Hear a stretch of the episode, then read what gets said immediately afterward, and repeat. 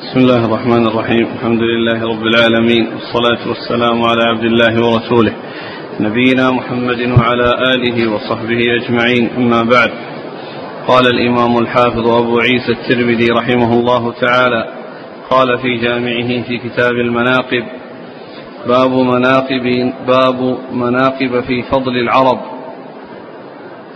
قال حدثنا محمد بن يحيى الأزدي وأحمد بن منيع وغير واحد قالوا حدثنا أبو بدر شجاع بن الوليد عن قابوس بن أبي ظبيان عن أبيه عن سلمان رضي الله عنه أنه قال قال لي رسول الله صلى الله عليه وعلى آله وسلم يا سلمان لا لا تبغضني فتفارق دينك. قلت يا رسول الله كيف أبغضك وبك هدانا الله؟ قال تبغض العرب فتبغضني. قال هذا حديث حسن غريب لا نعرفه إلا من حديث أبي بدر شجاع بن الوليد. وسمعت محمد بن إسماعيل يقول أبو ظبيان لم يدرك سلمان مات سلمان قبل علي رضي الله عنهما. بسم الله الرحمن الرحيم الحمد لله رب العالمين. وصلى الله وسلم وبارك على عبده ورسوله نبينا محمد وعلى آله وأصحابه أجمعين. أما بعد فيقول الإمام أبو عيسى الترمذي رحمه الله باب في فضل العرب. العرب فضلهم في أن الله عز وجل اختار خاتم الرسل منهم وأنزل خير كتاب وأفضل كتاب بلغتهم وجعل هذا الدين الحنيف الذي بعثه الله به عليه الصلاة والسلام هو الكتاب والسنة وهما بهذه اللغة. ففضل العرب هو في هذا الذي جعل الله عز وجل رسوله صلى الله عليه وسلم الذي هو رسول إلى الثقلين الجن والإنس منهم وجعل الكتاب الذي هو خير الكتب. وخاتم الكتب بلغتهم. قد ورد أبو عيسى عدة حديث منها حديث سلمان هذا وهو أن الرسول صلى الله عليه وسلم قال لا لا تبغض لا تبغض يا سلمان لا تبغضني لا تبغضني إيش فتفارق دينك. لا تبغضني فتفارق دينك. يعني أنه من أبغض الرسول صلى الله عليه وسلم فإنه ليس من المسلمين. فتفارق دينك يعني فتخرج من دينك وتكون لست من أهل هذا الدين الحنيف. قال كيف أبغضك وقد هدانا الله بك؟ يعني أن خروجنا من الظلمات إلى النور إنما جعله الله تعالى بك وعلى يديك. قال تبغض العرب. تبغض العرب ف وذلك أنه منهم يعني فمن أبغضهم يعني أنه يكون مبغض للرسول صلى الله عليه وسلم لأنه عربي. والحديث يعني كما كما هو واضح فيه فيه ضعف من جهتين. الجهة التي ذكرها المصنف وهي قضية الانقطاع وأن أبا ظبيان لم يدرك سلمان وكذلك أيضا قابوس الذي هو ابن الذي هو ابنه فإنه ضعيف فالحديث غير صحيح وغير ثابت ولكن لا شك أن من أبغض الرسول صلى الله عليه وسلم فإنه ليس من المسلمين. من أبغض الرسول صلى الله عليه وسلم فإنه ليس من المسلمين. نعم. قال حدثنا محمد بن يحيى الأزدي. هو؟ ثقة هو البخاري أخرج له أبو داود في القدر والترمذي وابن ماجه. نعم. وأحمد بن وأحمد منيع بن منيع ثقة أخرج أصحاب الكتب. وغير واحد قالوا حدثنا أبو بدر شجاع بن الوليد وهو صدوق له أوهام وإلى أصحاب الكتب نعم. عن قابوس بن أبي ظبيان. وهو ضعيف أخرج له. وخالد المفرد وأبو داود والترمذي وابن ماجه. نعم. عن أبيه وهو ثقة له أصحاب الكتب. نعم. عن سلمان. سلمان الفارسي رضي الله عنه أخرج أصحاب الكتب. قال حدثنا عبد بن حميد قال حدثنا محمد بن بشر العبدي. قال حدثنا عبد الله بن عبد الله بن الأسود عن حسين بن عمر الأحمسي عن مخارق بن عبد الله عن طارق بن شهاب رضي الله عنه عن عثمان بن عفان رضي الله عنه أنه قال قال رسول الله صلى الله عليه وعلى آله وسلم من غش العرب لم يدخل في شفاعتي ولم تنله مودتي. قال هذا حديث غريب لا نعرفه إلا من حديث حسين بن عمر الأحمسي عن مخارق وليس حسين عند أهل الحديث بذاك القوي.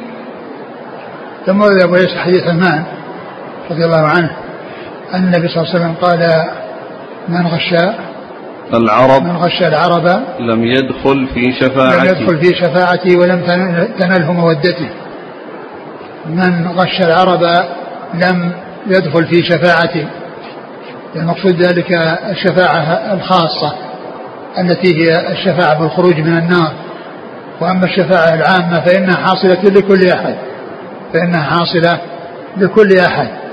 و وقوله هنا لم تنله شفاعتي هذا من حيث المتن ومن حيث هذا منكر وغير صحيح. وذلك أن شفاعة الرسول صلى الله عليه وسلم جاء أنها تكون لكل من كان يؤمن بالله واليوم الآخر لكل مسلم فإنها حاصلة لكل مسلم فمن كان مسلما فهو أهل للشفاعة وإنما الذي ليس أهل الشفاعة هو الذي يكون كافرا وليس من أهل الإيمان. فهو من حيث المعنى يعني فيه فساد فاسد المعنى ومن حيث الإسناد فيه من هو ضعيف من هو متروك بل قيل إنه متهم يعني إنه متهم بالكذب وهو كذا منه بن عمر؟ حسين بن عمر. حسين بن عمر. حسين بن عمر يعني هذا قال حرا في المتروك ووصفه أو اتهمه بعضهم بالكذب فيكون حديثه من قبيل الموضوع. نعم. قال حدثنا عبد بن حميد هو ثقة أخرجه البخاري تعليقا ومسلم والترمذي. عن محمد بن بشر العبدي. وهو ثقة أخرج أصحاب الكتب. عن عبد الله بن عبد الله بن الأسود. وهو؟ صدوق وله الترمذي. نعم. عن حسين بن عمر الأحمسي. وهو متروك أخرج له. الترمذي نعم. عن مخارق بن عبد الله. وهو ثقة أخرج له. البخاري وأبو داود في القدر. نعم. الترمذي والنسائي. عن طارق بن شهاب. وهو صحابي صغير أخرج له. أصحاب الكتب. نعم. عن عثمان بن عفان. عثمان بن عفان أمير المؤمنين وثالث الخلفاء الراشدين الهادي المهديين صاحب المناقب الجمة والفضائل الكثيرة وحديثه عند أصحاب الكتب الستة. قال حدثنا يحيى بن موسى قال حدثنا سليمان بن حرب قال حدثنا محمد بن أبي رزين عن أمه قالت كانت أم الحرير إذا مات أحد من العرب اشتد عليها فقيل لها إنك نراك إذا مات رجل من العرب اشتد عليك. قالت سمعت مولاي يقول قال رسول الله صلى الله عليه وآله وسلم من اقتراب الساعة هلاك العرب. قال محمد بن أبي رزين ومولاها طلحة بن مالك رضي الله عنه. ثم ورد أبو عيسى هذا الحديث عن طلحة بن مالك رضي الله عنه أنه قال من اقتراب الساعة هلاك العرب. نعم. من اقتراب الساعة هلاك العرب. يعني أن من علامات قيام الساعة وقرب الساعة هلاك العرب. يعني كونهم يهلكون والحديث ضعيف. من جهة أن فيه امرأتان مجهولتان وفيه الراوي عن الأولى هو مقبول فهو غير ثابت وغير صحيح. نعم. قال حدثنا يحيى بن موسى هو؟ ثقة أخرجه البخاري وأبو داود والترمذي والنسائي. نعم. عن سليمان بن حرب. وهو ثقة أخرج أصحاب الكتب. عن محمد بن أبي رزين. وهو مقبول أخرج له. الترمذي.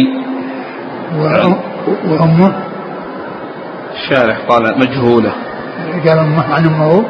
عن أمه. إيه نعم يعني هي هي وأم الحرير التي تروي عنها مجهولة أيضا. ففيه مجهولتان. نعم.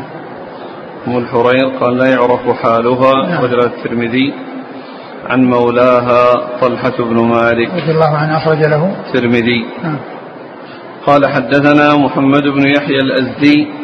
قال حدثنا حجاج بن محمد عن ابن جريج قال أخبرني أبو الزبير أنه سمع جابر بن عبد الله رضي الله عنهما يقول حدثتني أم شريك أن رسول الله صلى الله عليه وآله وسلم قال ليفرن الناس من الدجال حتى يلحقوا بالجبال. قالت أم شريك يا رسول الله فأين العرب يومئذ؟ قال هم قليل. قال أبو عيسى هذا حديث حسن غريب. ثم ورد أبو عيسى هذا الحديث عن أم شريك رضي الله عنها أن النبي صلى الله عليه وسلم قال لا يفر الناس من الدجال في الجبال. يعني يصعدون الجبال يتوارون عنه ويبتعدون عنه ويفرون منه. قال قتائن العرب قال هم قليل. لأنهم في ذلك الوقت يكونون قليلين بالنسبة لغيرهم ممن ممن دخلوا في الإسلام ومن الأمم في ذلك الوقت فإنهم الكثيرون والعرب فيهم هم القليلون في ذلك الوقت الذي يكون فيه الدجال. والحديث صحيح لأن إسناده صحيح. نعم. قال حدثنا محمد بن يحيى الأزدي نعم. ثقة أخرج البخاري في أخرج له أبو داود في القدر والترمذي وابن ماجه. نعم. عن حجاج بن محمد. هو المصيصي الأعور ثقة أخرج أصحاب الكتب. عن ابن جريج. عبد الملك بن عبد العزيز بن جريج المكي. ثقة أخرج أصحاب الكتب. عن أبي الزبير. ابن الزبير محمد بن مسلم بن كدر الصدوق أخرج أصحاب الكتب. عن جابر بن عبد جابر رضي الله. الله عنه وهو أحد السبع المكثرين من حديث الرسول صلى الله عليه وسلم. وأم شريك أخرج لها. أصحاب الكتب إلا أبا داود. نعم. قال حدثنا بشر بن معاذ العقدي بصري قال حدثنا يزيد بن زريع عن سعيد بن أبي عروبة عن قتادة عن الحسن عن سمرة بن جندب رضي الله عنه أن رسول الله صلى الله عليه وعلى آله وسلم قال سام أبو العرب ويافث أبو الروم وحام أبو الحبش. قال أبو عيسى هذا حديث حسن. ويقال يافث ويافت ويفت. ثم ذكر أبو عيسى الحديث عن سمرة بن جندب رضي الله عنه وهو أن سام أبو العرب ويافث أبو الروم وحام أبو أبو الحبش. نعم. أبو الحبش. وذكر أيضا ال- ال- ال- اللغات أو الألفاظ أو تعدد الألفاظ في يافت وأنه يافت ويفت أو يفت. والحديث سبق أن مر وفيه الحسن وهو وهو مدلس ولم يصرح بالسماع وكذلك سماعه من من الحسن ثبت في الحديث العقيقة وغير ذلك لم يثبت ولا يعول على ما جاء عنه إلا إذا صرح بالسماع أو جاء ما يؤكد ذلك ويقويه. والحديث في إسناده الحسن وهو لم يصرح بالسماع من سمرة فهو غير صحيح وقد مر فيما مضى. نعم. قال حدثنا بشر بن معاذ العقدي. هو صدوق خرجه الترمذي والنسائي وابن ماجه. عن يزيد بن زريع. ثقة أخرج أصحاب الكتب. عن سعيد بن أبي عروبة. ثقة أخرج أصحاب الكتب. عن قتادة. ثقة أخرج أصحاب الكتب. عن الحسن. حسن بن أبي الحسن البصري. ثقة أخرج أصحاب الكتب. عن سمرة بن جندب. رضي الله عنه أخرج أصحاب الكتب. قال رحمه الله تعالى باب في فضل العجم. قال أخبرنا سفيان بن وكيع قال حدثنا يحيى بن آدم عن أبي بكر بن عياش قال حدثنا صالح بن أبي صالح مولى عمرو بن حريث قال سمعت أبا هريرة رضي الله عنه يقول ذكرت الأعاجم عند النبي صلى الله عليه وسلم فقال النبي صلى الله عليه وآله وسلم لأنا بهم أو ببعضهم أوثق مني بكم أو ببعضكم. قال هذا حديث غريب. لا نعرفه إلا من حديث أبي بكر بن عياش. وصالح بن أبي صالح هذا يقال له صالح بن مهران مولى عمرو بن حريث. ثم ذكر أبو عيسى فضل العجم والعجم هم غير العرب. وقد أورد هذا الحديث أن النبي صلى الله عليه وسلم قال عن العجم لأنا أوثق بهم أو ببعضهم مني من مني في بكم مني. بكم أو بعضكم. نعم. مني بكم أو بعضكم. يعني أن آه، كونه يثق بالعرب بالعجم ويكون أن ذلك أعظم مما يحصل للعرب. فإذا هذا يدل على فضل العجم وتمييزهم. بهذا بهذه المنقبة وبهذا الفضل لكن الحديث في صالح بن أبي صالح وهو ضعيف ضعيف ومجهول. نعم. قال حدثنا سفيان بن وكيع. وفيه أيضا سفيان بن وكيع أيضا في أوله وهو صدوق آه، رمي آه، ابتلي بوراق أدخل في حديث ما يسمى منه ونصح فلم يقبل النصح فترك حديثه. وأخرج حديثه. الترمذي وابن ماجه. نعم. عن يحيى بن آدم. يحيى بن آدم ثقة أخرج أصحاب الكتب. عن أبي بكر بن عياش. وهو ثقة أخرجه البخاري تعليقا ومسلم مقدمة وأصحاب السنة. البخاري في الصحيح. البخاري في الصحيح؟ نعم. البخاري في الصحيح ومسلم في المقدمة وأصحاب السنة. عن صالح بن أبي صالح. وهو؟ ضعيف له أبو داود في المراسيل والترمذي. نعم. عن أبي هريرة. أبو هريرة رضي الله عنه أكثر الصحابة حديثا. قال حدثنا علي بن حجر قال حدثنا عبد الله بن جعفر قال حدثني ثور بن زيد الديلي عن أبي الغيث عن أبي هريرة رضي الله عنه أنه قال كنا عند رسول الله صلى الله عليه وآله وسلم حين أنزلت سورة الجمعة فتلاها فلما بلغ وآخرون منهم لما يلحقوا بهم. وآخرين منهم لما يلحقوا بهم. قال له رجل يا رسول الله من هؤلاء الذين لم يلحقوا بنا؟ فلم يكلمه. قال وسلمان الفارسي فينا. قال فوضع رسول الله صلى الله عليه وسلم يده على سلمان. فقال والذي نفسي بيده لو كان الإيمان بالثريا. لتناوله رجال من هؤلاء. قال هذا حديث حسن وقد روي من غير وجه عن أبي هريرة عن النبي صلى الله عليه وسلم وأبو الغيث اسمه سالم مولى عبد الله بن مطيع المدني. ثم ورد ابو عيسى الحديث عن أبي هريرة عن النبي صلى الله عليه وسلم أنه لما نزلت عليه آه، سورة الجمعة وجاء في وفي أولها وآخرين منهم لما يلحقوا بهم وهو العزيز الحكيم. قالوا سئل رسول الله عليه الصلاة والسلام من هم هؤلاء الآخرون الذين لم يلحقوا بهم؟ وكان سلمان موجود فوضع يده على كتفه وقال آه، لو كان الايمان بالثريا لناله رجال من هؤلاء يعني من العجم. وهذا الحديث يدل على فضل بعض العجم وعلى جماعة من العجم أنهم يكونون من أهل الإيمان وأن أن أن أنهم آه، يكون عندهم قوة إيمان والحديث يدل على أن أن أن الآية تشمل العجم. و يعني لفظها يدل على أن أنها في العرب اللي هم الأميين لأن قوله آخرين منهم يرجع إلى الأميين.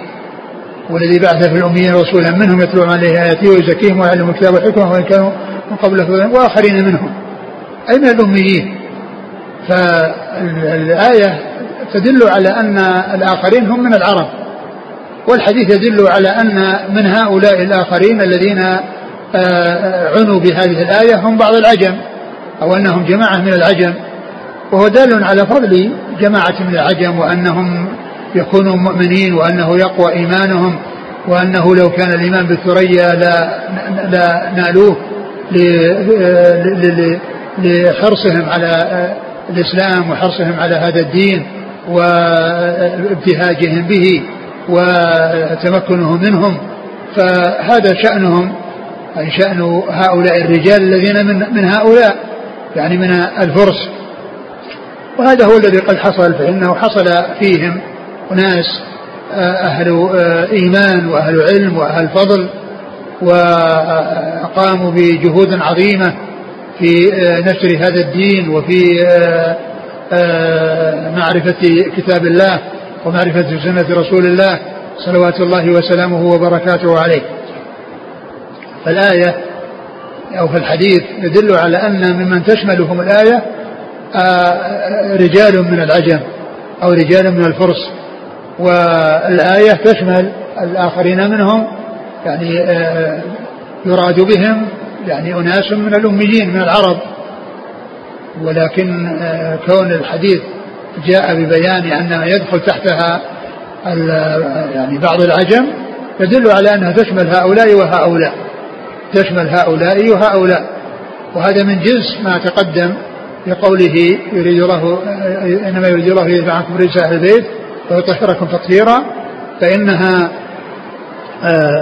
فإنها في أمهات المؤمنين لأن السباق واللحاق فيهن والسنة جاءت ببيان أنه يدخل في في هذا في, هذا اللفظ أهل البيت الذين هم قرابة الرسول صلى الله عليه وسلم الذين هم من نسبه وبني من عمومته وبني عمومته. وكذلك أيضا مثل ما جاء في مسجد قباء آه لمسجد أسس على التقوى من أول يوم فإنها واضحة في قباء وقد جاءت السنة ببيان أنها أنه يراد بهذا المسجد أيضا مسجد الرسول صلى الله عليه وسلم. أنه أسس على التقوى آه أنه المسجد الذي أسس على التقوى من أول يوم. نعم. قال حدثنا علي بن حجر. هو بن إياس السعدي ثقة أخرجه البخاري ومسلم والترمذي والنسائي. عن عبد الله بن جعفر. وهو المدني وهو ضعيف وله الترمذي وابن ماجه. عن ثور بن زيد الديلي. عبد الله بن جعفر. بن نجيح والد لا, علي. لا ليس هو. هكذا مر سابقا وترجمناه. حديث إيه. مر في كتاب الجمعة. ها؟ والحديث مر في تفسير صلاة الجمعة.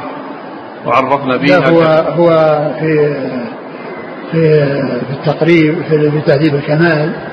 آه علي بن حجر يروي عن عبد الله بن جعفر المدني شيخ عبد الله بن جعفر المدني في التقريب. هو الحديث في الصحيحين يعني ثابت عن رسول الله صلى الله عليه وسلم. يعني سواء يعني كان عن هذا وهذا لكن في ترجمة آه آه علي بن بن حجر في تهذيب الكمال أنه يروي عن عن عبد الله بن جعفر المدني. طيب يعني حتى والد علي المديني مدني. لا هو من ذاك الاسم بقية اسمه وش هو؟ يعني في عندنا عبد الله بن جعفر بن مسور بن مخرمة. المدني. ليس به بأس. من الثاني. أي هذا هو ليس به بأس. يعني طيب. هذا هو هو الذي في شو اسمه هو الذي في تعريف الكمال. هو الذي بس إذا كان بس ذكر عبد الله بن جعفر المدني يصدق على اثنين. لا بس ما أتذكر يعني هل هو ذاك بس المدني ولا أن ذاك أيضا. النسب هذا النسب. لكن بالنسبة لثبوت الحديث الحديث الصحيحين ثابت. يعني سواء يكون هذا أو هذا. لكن الشأن في, في, في الإسناد هل هو هذا أو هذا هذا يتحقق. يعني من, من, من, من في هل هل ذكر هل ذكر غير كلمة المدني؟ شوف علي علي بن مديني إيش قال في ترجمته؟ قال المديني وأبوه قال المديني إيه. بس المديني هل مقصود بها مدينة الرسول صلى الله عليه وسلم أو المقصود بها يعني شيء آخر؟ ما أدري. المدينة. إيه هناك. نعم. صوت الجمعة. إيه لما ذكر صوت الجمعة نعم صح. في نعم. تضعيف لعبد الله بن اللي هو والد والد علي. نعم. صلاة الجمعة يعني ذكرنا هذا في ذاك في ذاك لا نفس هذا الحديث ذكر ها؟ في سورة الجمعة ذكر هذا الإسناد؟ وفيه عبد الله بن جعفر وعرفنا به بأنه هو بن نجيب السعدي ثم قال في آخره قال أبو عيسى هذا حديث غريب وعبد الله بن جعفر هو والد علي بن المديني ضعفه يحيى بن معين. عرف به؟ نعم. إيه. خلاص إذا إذا الحديث الصحيحين سواء كان يعني فيه ضعيف أو غير أو أو, أو غير ضعيف. نعم. الحديث ثابت. نعم. عن ثور بن زيد الديلي. عن ثور بن زيد الديلي ثقة أخرج له. أصحاب الكتب. نعم. عن أبي الغيث. وهو سالم مولى عبد الله بن مطيع. نعم. ثقة أخرج له. أصحاب الكتب. نعم. عن أبي هريرة. نعم. يقول جاء في بعض الألفاظ لناله رجال من فارس. فيكون الحديث يعني في فضل نوع من أنواع العجم نعم. الفرس. وحتى أيضا قال رجال. حتى أيضا يعني رجال من فارس أيضا رجال من هؤلاء. فإيراد فإيراد الترمذي تحت باب فضل العجم. إيه لأنه يعني هم هم بعض العجم. هم بعض العجم. معلوم أن الإيمان وقوة الإيمان تحصل لبعض العرب وبعض العجم.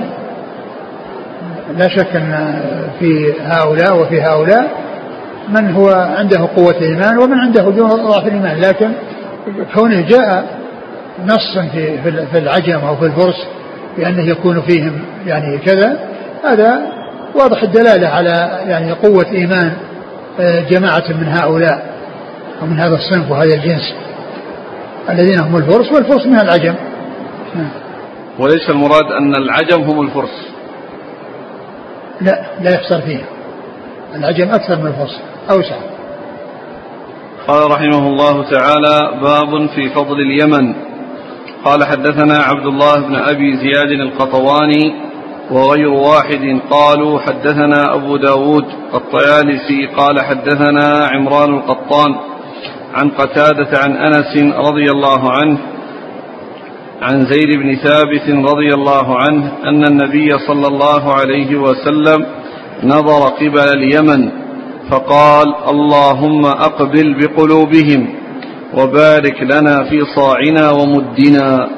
قال أبو عيسى هذا حديث حسن صحيح غريب لا نعرفه من حديث زيد بن ثابت إلا من حديث عمران القطان.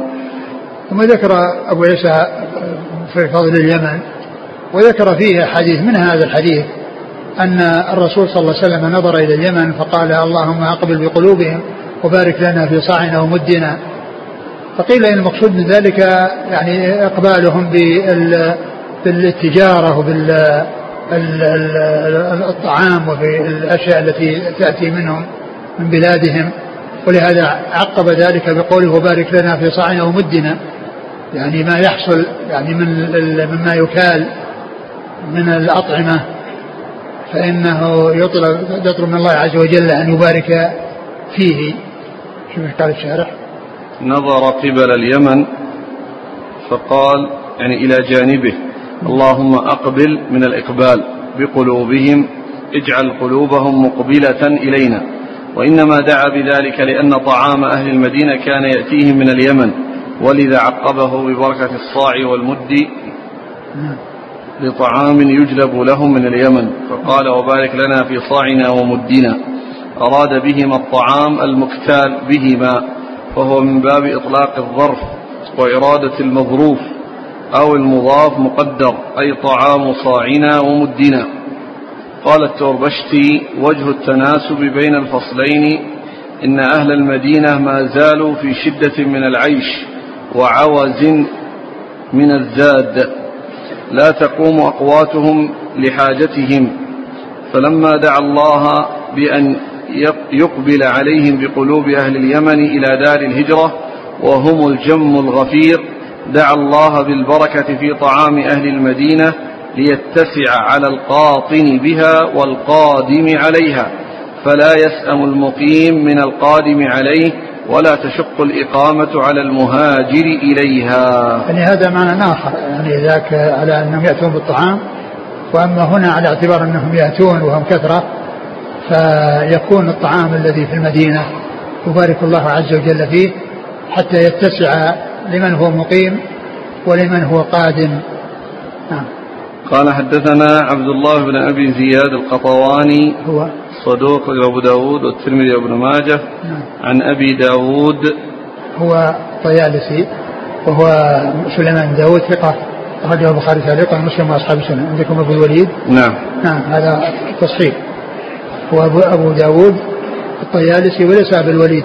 أبو الوليد طبقة متأخرة عن طبقة آه، أبو الوليد الطيالسي هشام بن عبد الملك طبقة متأخرة عن آه، أبي داود الطيالسي لأنه من شيوخ الترمذي.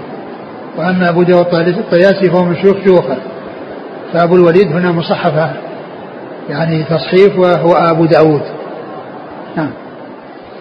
عن عمران القطان وهو صدوق يهم أخرجه البخاري تعليقا وأصحاب السنن نعم. عن قتادة عن أنس عن زيد بن ثابت آه، زيد بن ثابت أخرج أصحاب الكتب وأنس أحد آه، المكثرين من حديث الرسول صلى الله عليه وسلم قال حدثنا قتيبة قال حدثنا عبد العزيز بن محمد عن محمد بن عمرو عن أبي سلمة عن أبي هريرة رضي الله عنه أنه قال قال رسول الله صلى الله عليه وعلى آله وسلم أتاكم أهل اليمن هم أضعف قلوبا وأرق أفئدة الإيمان يمان والحكمة يمانية. قال وفي الباب عن ابن عباس وأبي مسعود وهذا حديث حسن صحيح.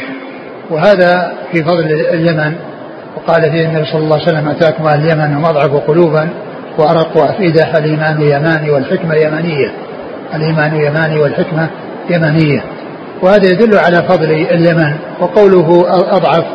المقصود به آه، يعني آه، يعني ما فيها من يعني آه، ما فيها من عدم الشدة وعدم القسوة.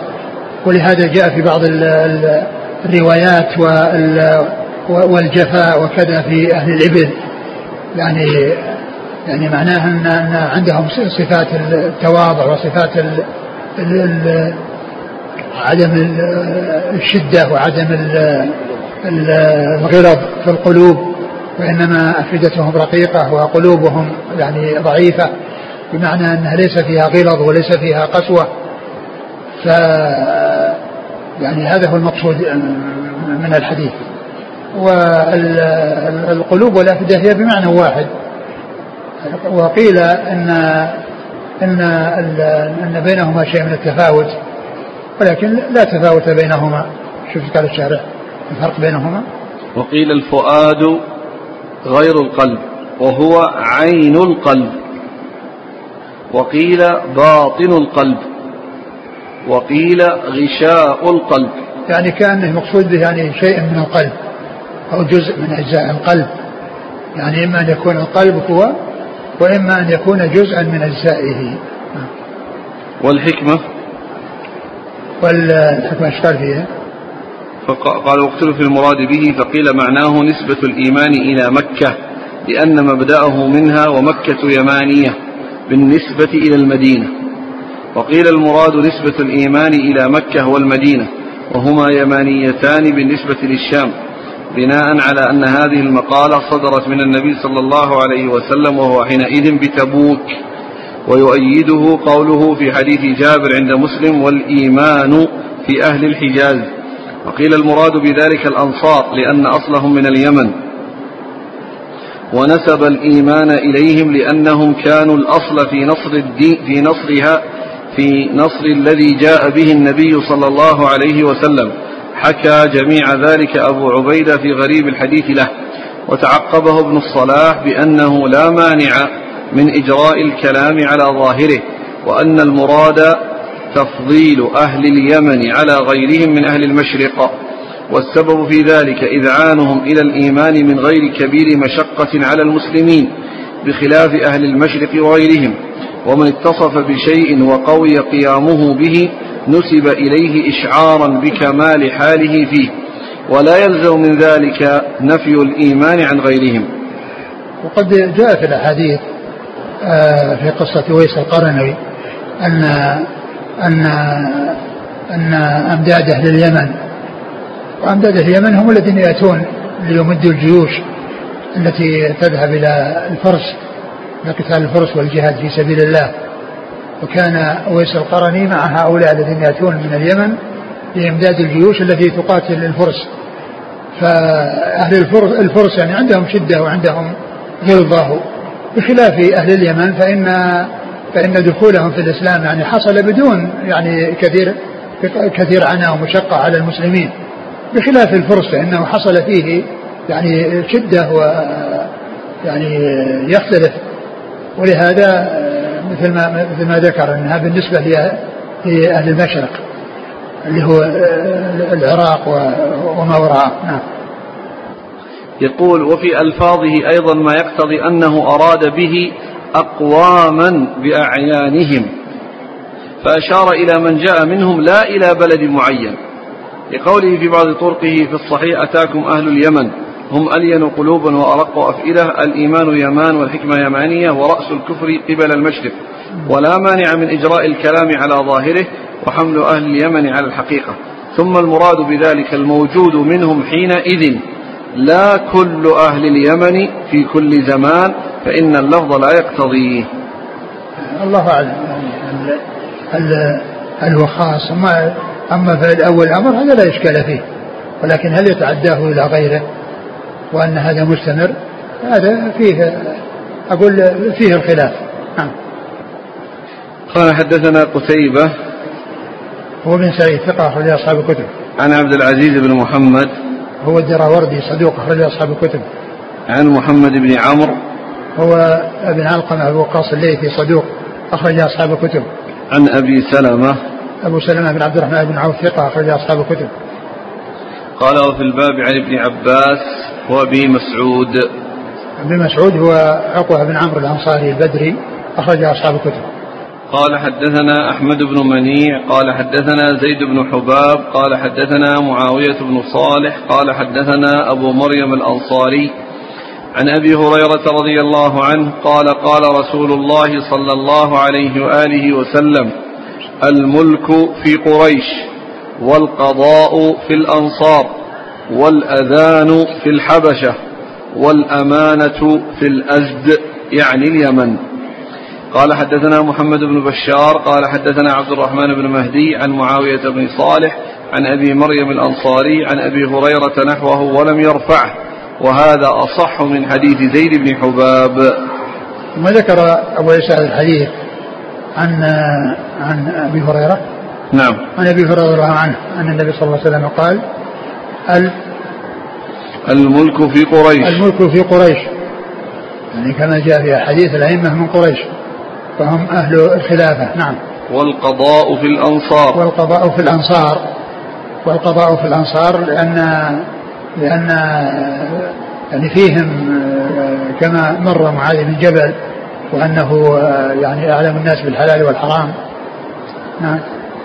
والأذان في الحبشة. والأذان في الحبشة الذين فيهم بلال الذي هو مؤذن الرسول صلى الله عليه وسلم. نعم. والأمانة في الأزد والأمانة يعني والأمانة في الأزد يعني اليمن لأن الأزد في اليمن. والأنصار الأنصار الذين هم الأوس والخزرج هم من اليمن وهم من الأزد. قد جاءوا من هناك. نعم. قال حدثنا أحمد بن منيع نعم. عن زيد بن حباب. هو صدوق أخرج له. البخاري في القراءة ومسلم وأصحاب السنن. نعم. عن معاوية بن صالح. وهو؟ صدوق له أوهام خرج البخاري في القراءة ومسلم وأصحاب السنن. نعم. عن أبي مريم الأنصاري. وهو ثقة أخرج له. خالي في الأدب المفرد وأبو داود والترمذي. نعم. عن أبي هريرة. نعم. قال حدثنا محمد بن بشار عن عبد الرحمن بن مهدي. والثقة أخرج أصحاب الكتب. قال حدثنا عبد القدوس بن محمد العطار قال حدثني عمي صالح بن عبد الكبير بن شعيب الحبحاب قال حدثتني قال حدثني عمي عبد السلام بن شعيب عن أبيه عن أنس رضي الله عنه أنه قال قال رسول الله صلى الله عليه وآله وسلم الأزد أسد الله في الأرض. يريد الناس أن يضعوهم ويأبى الله إلا أن يرفعهم. وليأتين على الناس زمان يقول الرجل يا ليت أبي كان أزديا يا ليت أمي كانت أزدية قال هذا حديث حسن غريب لا نعرفه إلا من هذا الوجه وروي هذا الحديث بهذا الإسناد عن أنس موقوف وهو عندنا أصح. ثم ذكر أبو عيسى هذا الحديث أن الرسول صلى الله عليه وسلم قال الأزد هم أسد الله من من من من أراد؟ الأسد أسد الله في الأرض. نعم. يريد الناس أن يضعوهم ويأبى الله إلا أن يرفعهم. يريد الناس أن يضعوهم ويأبى الله إلا أن يرفعهم. يعني أن الله قد رفعهم والناس يريدون أن يضعوهم. في بعده وليأتين على الناس زمان يقول الرجل وليأتين على الناس زمان يتمنى الرجل أن تكون أم أبوه أزديا أو أمه أزدية ولكن الحديث غير صحيح لأن في إسناده صالح. ابن ابن؟ صالح بن عبد الكبير. نعم صالح بن عبد الكبير هو هو ضعيف ومجهول. مجهول. نعم. قال حدثنا عبد القدوس بن محمد العطار. هو؟ صدوق رجل البخاري والترمذي والنسائي بن ماجه نعم. عن عمه صالح بن عبد الكبير وهو, وهو مجهول أخرج له الترمذي نعم. عن عمه عبد السلام بن شعيب وهو صدوق له الترمذي نعم. عن أبيه شعيب, شعيب أخرجه ثقة أخرجه أصحاب الكتب نعم. إلا ابن ماجه نعم. عن أنس نعم. يقول السائل أليس الأزد من عمان الأزد من اليمن والأوس والخزرج منهم. قال حدثنا عبد القدوس بن محمد قال حدثنا محمد بن كثير العبدي البصري قال حدثنا مهدي بن ميمون قال حدثني غيلان بن جرير قال سمعت أنس بن مالك رضي الله عنه يقول إن لم نكن من الأزد فلسنا من الناس قال أبو عيسى هذا حديث حسن صحيح غريب ثم ذكر هذا الأثر عن أنس أنه قال إن لم نكن من الازد فلسنا من الناس أي من الناس الكاملين.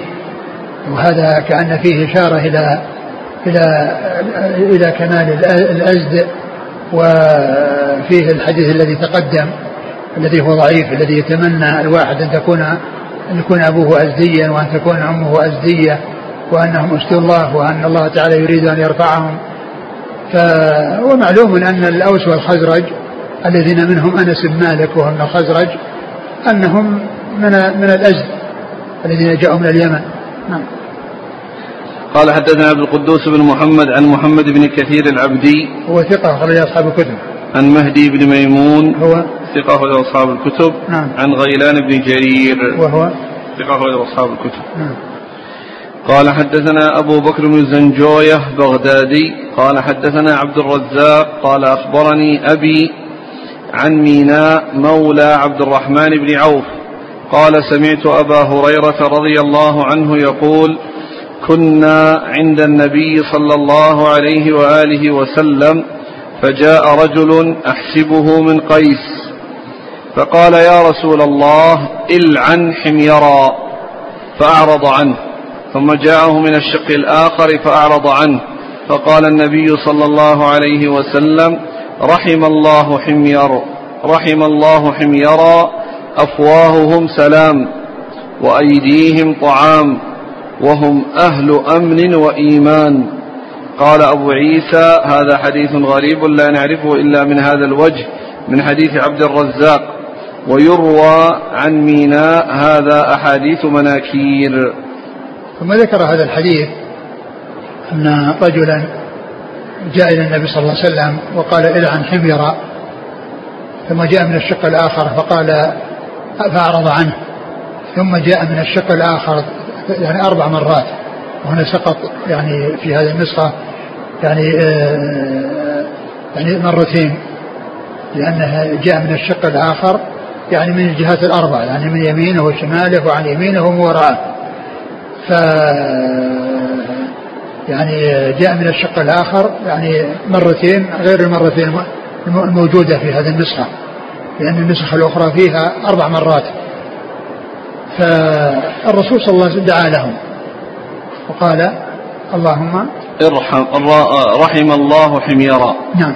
وأفواههم سلام. رحم الله حميرا ثم ذكر صفات حسنة لهم وهي أن أفواههم سلام لأن أفواههم تتكلم بالسلام وتظهر السلام وتفشي السلام وأيديهم طعام. وأيديهم طعام يعني أنهم سخية بالعطاء وأنهم يطعمون وأنهم يطعمون الطعام يفشون السلام ويطعمون الطعام فعندهم يعني هذا وهذا.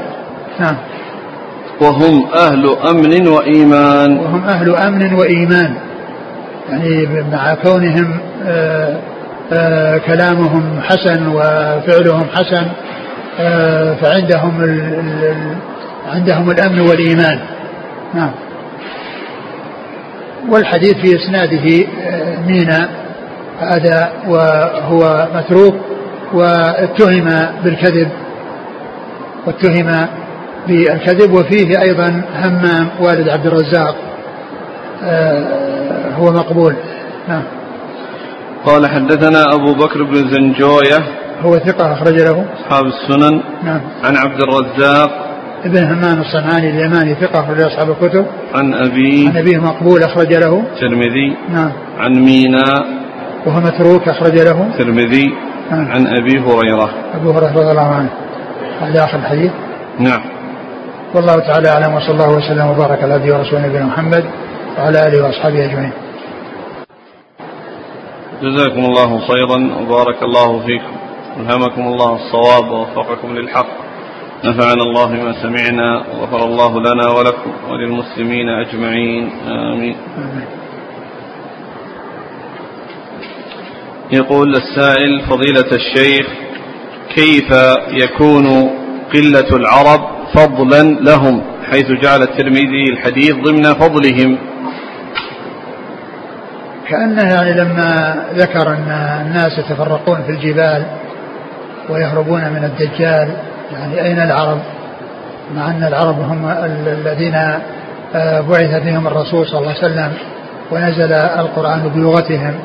فقال إنهم قليل إنهم قليل. وهذا ما ليس بواضح يعني فيما يتعلق بالفضل لكنه يعني كأنه من ناحية أنهم يعني أن أنهم يعني هم الذين يعني لهم شأن يعني كذا كأنه يعني يقصد أين العرب يعني ما دام الناس يفرون من الدجال يعني فلا يعني يقاومونه.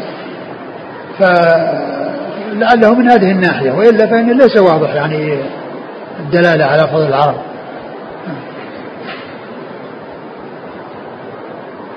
ما مدى صحة قول القائل إن العرب لهم فضل على العجم بالجملة؟ مع أنه صلى الله عليه وسلم قال لا فضل لعربي على أعجمي ولا لعجمي على عربي عربي إلا بالتقوى. هذا هو الأساس. هذا هو الأساس. لكن جنس العرب أفضل من جنس العجم لأن الرسول صلى الله عليه وسلم منهم والقرآن منهم. لكن عند الله عز وجل التفاضل إنما هو بالتقوى. لا فضل لعربي على عجمين إلا بالتقوى. إن أكرمكم عند الله أتقاكم. ومن بطأ به عمله لم يسرع به نسبه. فالمعول عليه هو الإيمان والعمل الصالح. لأن هذا هو الذي فيه التفاضل. وهذا هو الذي تنال به الدرجات. ويتنافس فيه في تحصيل المراتب العالية. وليس الجنس هو الذي يعول عليه ولكنه إذا اجتمع يعني فيه هذا وهذا لا شك أن فيه فضيلة. ولا سيما أن أن أن أن هداية الناس إنما جاءت من العرب لأنهم هم الذين بعث فيهم الرسول صلى الله عليه وسلم وهم اللي تلقوا منه ودعوا العجم إلى ودعوا العرب والعجم إلى الدخول في هذا الدين الحنيف نعم. هل يدخل في رجال الفرس البخاري. أي نعم. البخاري هو من ال من من ال يعني من العجم من العجم لأنها يعني ال هو لا شك إنه داخل في قضية الذي قال فيه الرسول صلى الله عليه وسلم يعني لا ناله رجال من هؤلاء رجال من هؤلاء. وهل البخاري اصله من الفرس؟ أو من جنس آخر من العجم لا أدري استدل بعض العلماء بقول أتاكم أهل اليمن هم أضعف قلوبا وأرق أفئدة أن أهل اليمن أضعفوا عند الفتن وتتسارع بهم الفتن فما تعليقكم إيش السؤال؟ أهل اليمن أضعف قلوبا وأرق أفئدة قال بعض أهل العلم معناه أنهم أضعف عند الفتن وتتسارع هو, هو جاء في بعض الأحاديث ومقابلة مقابلتهم بال... عندهم غلظ القلوب وعندهم الجفاء وهم ال... يعني ال... يعني أهل. أهل الإبل وأهل يعني فيهم القسوة وفيهم الشدة ومقابلتهم بأهل المشرق. يعني فهذا يعني يدل على أن أن عندهم يعني شيء من عدم القسوة وعدم الشدة وعدم الغلظة. نعم.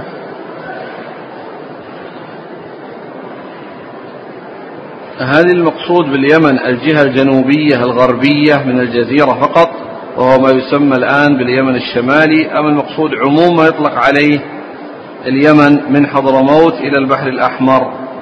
آه، معلوم أن اليمن يعني هو الذي في الجنوب ولكن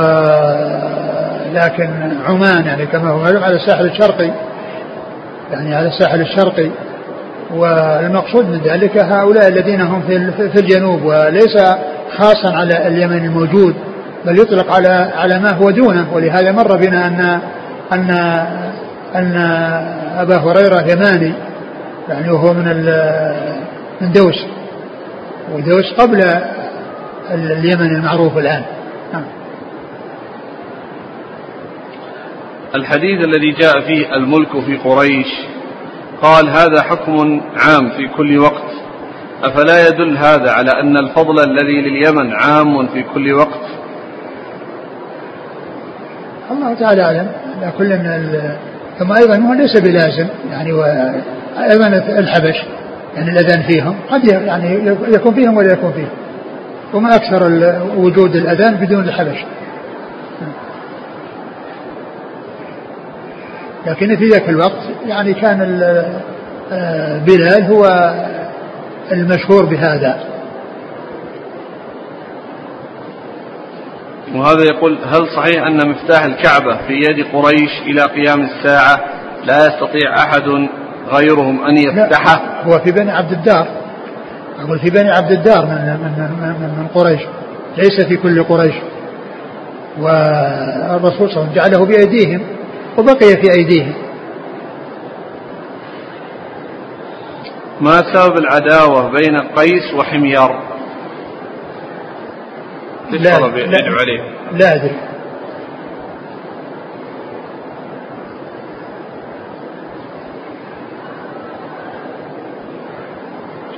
يقول آه، فضيلة الشيخ صف لنا محبة الرسول صلى الله عليه وسلم حيث يدخل الشيطان فينا أحيانا فيوسوس علينا عن جناب الرسول فنستعيذ بالله منه فيرجع إلينا مرة أخرى ونحزن.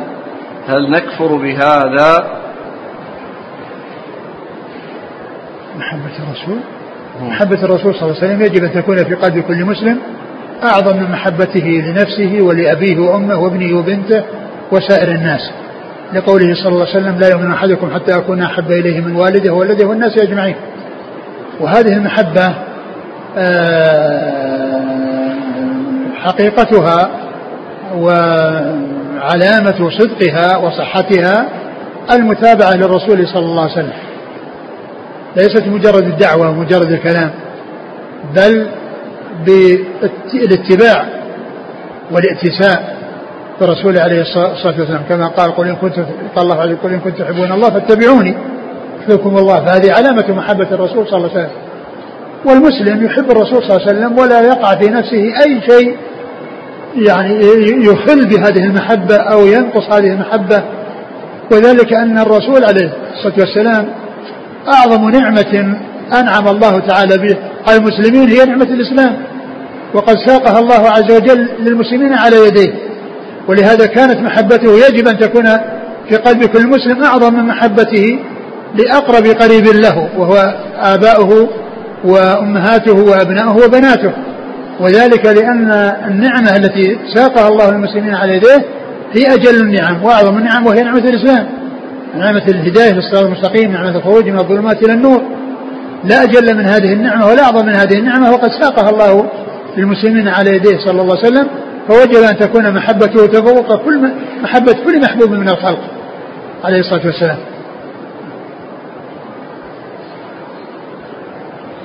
يقول السائل وهو من أسبانيا يقول طلبت منا السلطات المعينة بتقديم صلاة الجمعة مراعاة للعمل. مع العلم أن دخول وقت الصلاة على الساعة الثانية زوالا ونحن نصلي على الساعة الواحدة والربع. فما حكم هذه الصلاة وبماذا تنصحنا؟ جزاك الله خيرا. آه، كون الصلاة بعد الزوال هذا هو الذي لا إشكال فيه. وقد جاء يعني ما يدل على جوازها قبل الزوال لكن ال ال ال الشيء الذي لا إشكال فيه والمحقق آه، أنه آه، حق وأنه لا خلاف فيه ما كان بعد الزوال. لأن إذا حصل الأذان يعني معناه أن الذين في البيوت يصلون والصلاة يعني لا تكون إلا بعد الزوال بالنسبة لأهل البيوت. النساء التي يصلين في البيوت لا يصلين قبل الزوال ولا يصلى تصلى الظهر إلا بعد الزوال. فكون الصلاة بعد الزوال هذا هو الذي لا إشكال فيه. ولكن جاء ما يدل على أنها تكون قبل الزوال. نعم. فيعني الآن هم يطلبون النصيحة. يصلون. والله النصيحة أنهم يعني يبقون على ما بعد الزوال. نعم.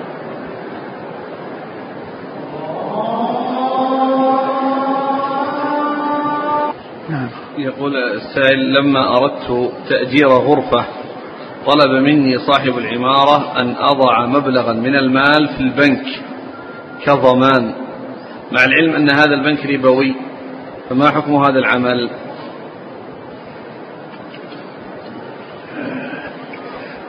إذا كان يعني بدلا من أن آه، تجعل ضمان ضمان؟ يعني الأجار سلم له الأجار.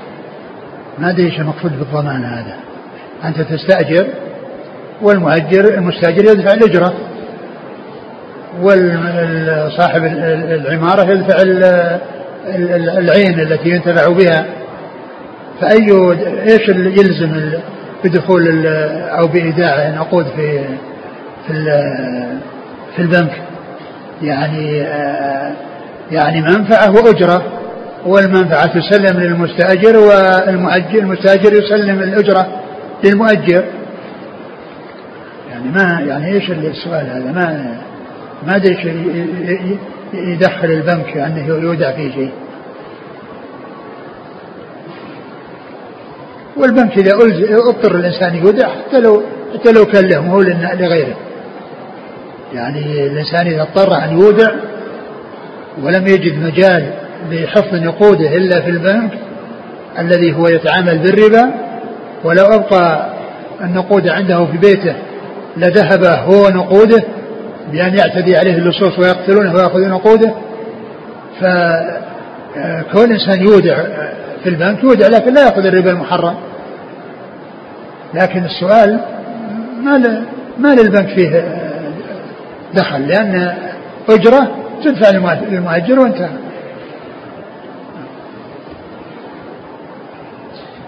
ذكر أحد شراح نواقض الإسلام للشيخ الإسلام محمد بن الوهاب عند قوله تعالى ومن لم يحكم بما أنزل الله فأولئك هم الكافرون ذكر قول ابن عباس كفر دون كفر وقال هذا الشارح إن هذا الأثر عن ابن عباس لم يثبت لأنه من طريق هشام بن حجير عن طاووس عن ابن عباس وهشام ضعفه أحمد ويحيى هل هذا الكلام صحيح؟ الذي يذكر من حي الأثر صحيح. الذي يذكر الأثر صحيح. يقول السائل نرجو منكم نصيحة لمن يجد في نفسه أنه يعمل العمل وهو يريد به المراءة. لا وجه الله.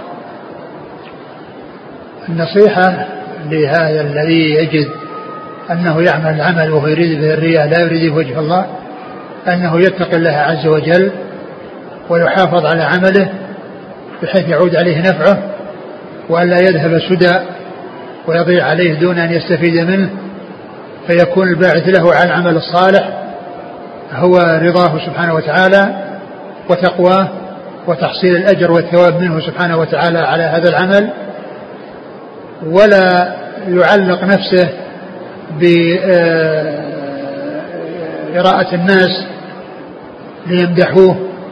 أو ليعطوه أو ما إلى ذلك من المنافع التي يمكن أن يحصلها من وراء مراءة الناس بل يكون الحافز له والدافع له إخلاص العمل لله عز وجل وتحصيل الثواب منه سبحانه وتعالى.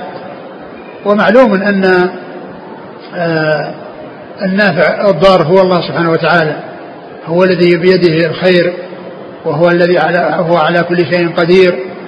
وبيده النفع والضر فهو الذي الإنسان يعول عليه ويريد بأعماله وجهه ولا يريد بها الناس الذين هم من جنسه الذين هم من جنسه وإنما يريد بعمله وجه الله عز وجل والدار الآخرة حتى يستفيد. فالواجب على الإنسان أن يخلص نفسه أن يخلص نفسه من من من من, من هذا الوباء وهذا البلاء وهو ملاحظة الناس وإنما يكون شأنه وعمله هو إرادة وجه الله وعدم آه، جعل شيء من أعماله لغيره سبحانه وتعالى. يقول فضيلة الشيخ ما حكم إخراج ثمار المدينة كالتمر أنه يشترى من قبل التجار ويخرج خارج المدينة ويتسبب في ذلك الإضرار بأهل المدينة الإخراج الذي يترتب عليه الإضرار لا يصلح ولكن آه، كون الناس آه، آه، يخرجونه ويستفيدون منه لا سيما يعني إذا بقي فإنه يباع بأبخس الأثمان والناس كما يستفيد من أهل المدينة يستفيد غيرهم. لكن الشيء الذي يترتب عليه الإضرار بحيث أنه لا يبقى شيء يعني يفيد أهل المدينة هو هو هذا الذي المحذور.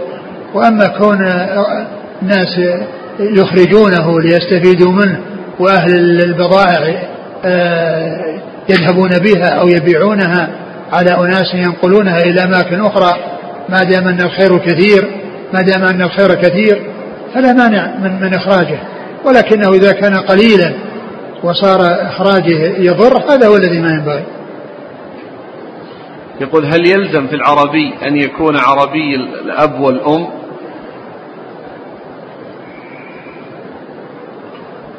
ليس بلازم.